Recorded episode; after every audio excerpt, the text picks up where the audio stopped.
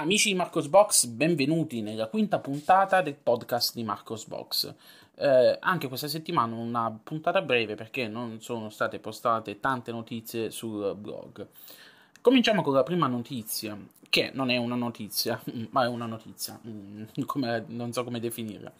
Lo scorso gennaio su Launchpad è stato pubblicato un blueprint in cui un utente sosteneva un piano di migrazione da APT a Snap per le prossime versioni di Ubuntu eh, questo, questo, utente, che non è legato a eh, Canonical eh, in alcun modo, ehm, faceva tutto un discorso sulla possibilità di utilizzare gli snap eh, per, per, rendere Ubuntu una distro snap centrica con comandi semplici per fare l'avanzamento di versione o quant'altro. Um, questa notizia poi è, è, è circolata molto uh, su internet uh, a seguito del, um, di un canale uh, YouTube dove um, questo, questo, tizio, questo, utente su YouTube, l'ha riportata, l'ha riportata in auge e ha fatto questo, tutto un discorso su, su, sull'opportunità o meno dei, snap e quant'altro.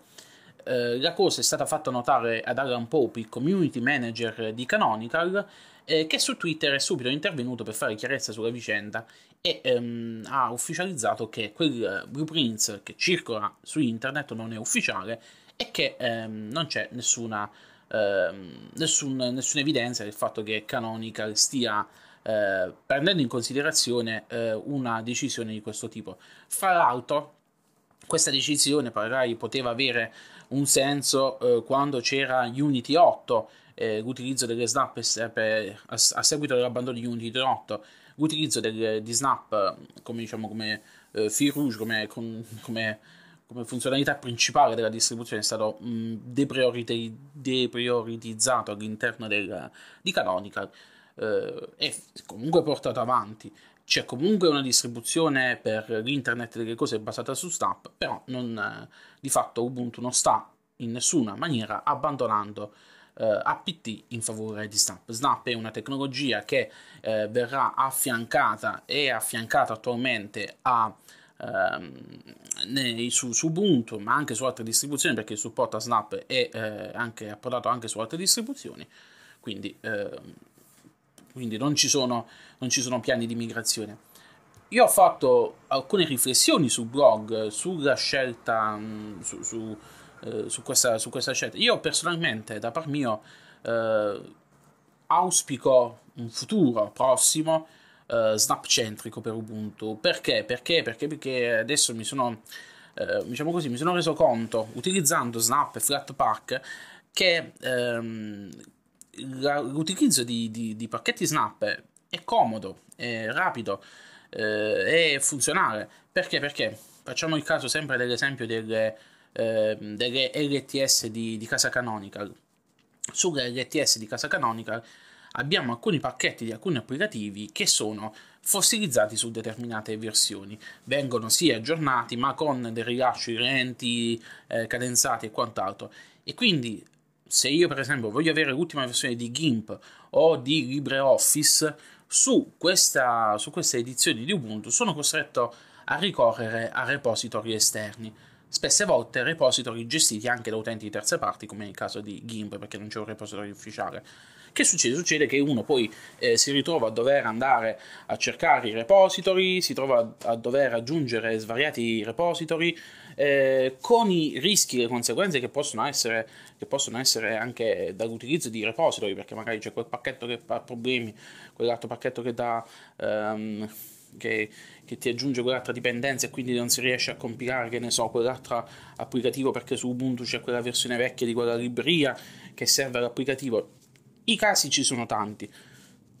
Io auspico anche un uh, maggior utilizzo di Snap e di Flatpak perché uh, mi sono reso conto anche nella, uh, nell'utilizzo di tutti i giorni di Ubuntu, ma anche di altre distribuzioni come Fedora, come eh, come Arc, eh, come tutte quante le derivate come Mangiaro e quant'altro, che ci sono applicativi di terze parti che hanno enormi problemi per quanto riguarda, eh, diciamo così, eh, la diffusione. Due su tutti.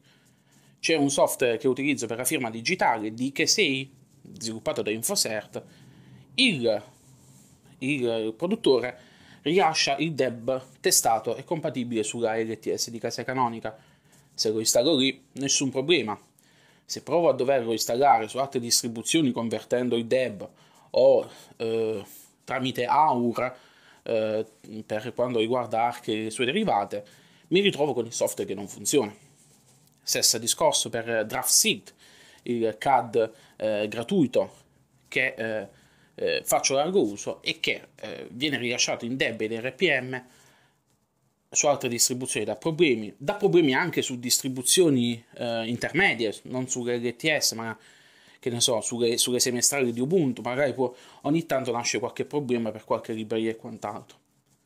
Con eh, software rilasciato in formato DEB, eh, cioè in formato Snap e in formato Flatpak, tutto questo non, eh, non ci sarebbero tutti questi problemi perché, eh, perché può essere rilasciato il software e può essere eseguito indipendentemente dalla, dalla, base della distribuzione.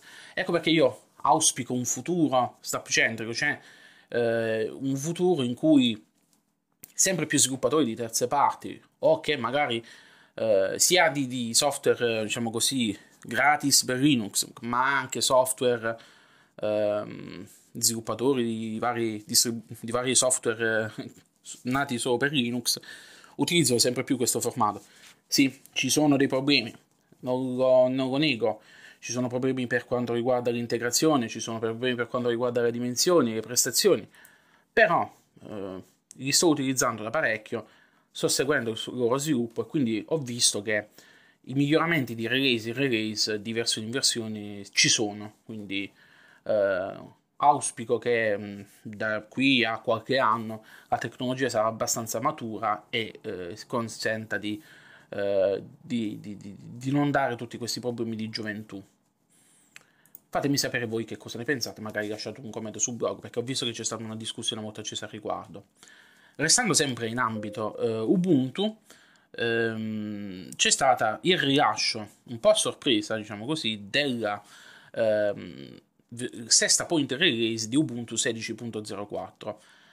Il, um, il, rilascio di questa eh, sesta point release eh, straordinaria, perché in realtà ne erano prese solo 5 in, eh, all'inizio, è, è, stato reso necessario in seguito alla scoperta di un bug di sicurezza di, eh, di APT andatevi a vedere sul blog tutti quanti i dettagli.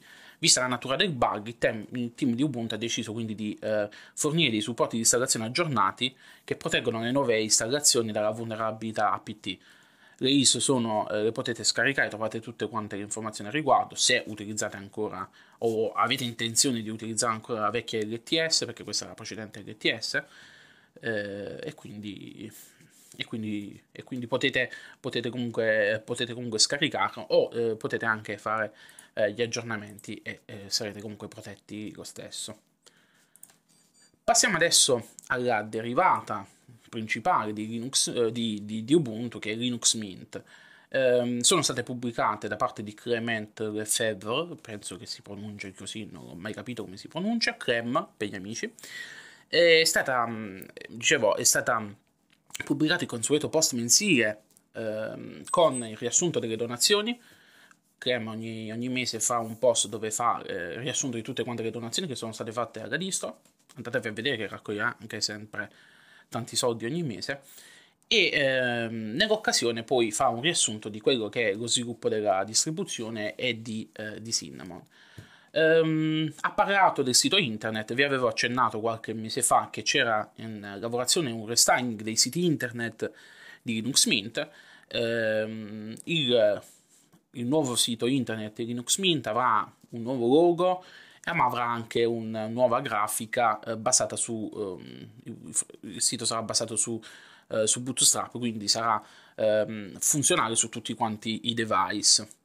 Eh, parlando invece di, eh, di, Cinnamon, ci sono stati dei miglioramenti eh, sulle prestazioni di Cinnamon e sono arrivati, ve ne avevo parlato qualche mese fa, adesso sono arrivati. Il gestore delle finestre ha ricevuto molte attenzioni per ridurre ulteriormente il ritardo di input lag.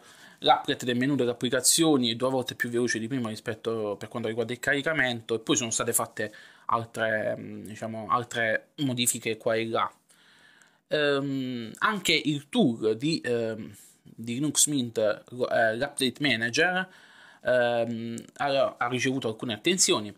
Eh, sulla, prossima, sulla prossima versione avremo la rimozione automatica dei vecchi kernel e dei pacchetti non più necessari, eh, l'inibizione dello spegnimento, riavvio del sistema durante le attività automatizzate di eh, aggiornamenti automatici e quant'altro, eh, log persistenti, log persistenti, l'auto-refresh che adesso è configurabile, ehm, versioni specifiche di software possono essere inserite nella lista nera, cioè per esempio io voglio saltare, che ne so, la, la versione, che ne so, la 64.0.2 di, eh, di Firefox, perché magari ho qualche problema su quella versione, ma non voglio precludermi gli aggiornamenti a quelli successivi, io gli dico di mettere in blacklist soltanto quella versione intermedia e non mi verrà notificato l'aggiornamento di quella, ma sì, mi verrà notificato quella di quella successiva.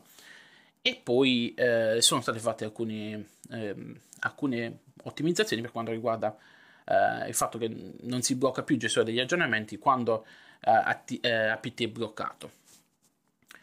Ehm, che ci sta più di novità interessanti? Vediamo un po'. I, ah, i rapporti di sistema. Uh, vi avevo parlato anche di questa cosa, cioè uh, praticamente è stato messo un tool chiamato, uno strumento chiamato Mint Report, ehm, che uh, va a stare tutte quante le informazioni sull'hardware, su, sul sistema.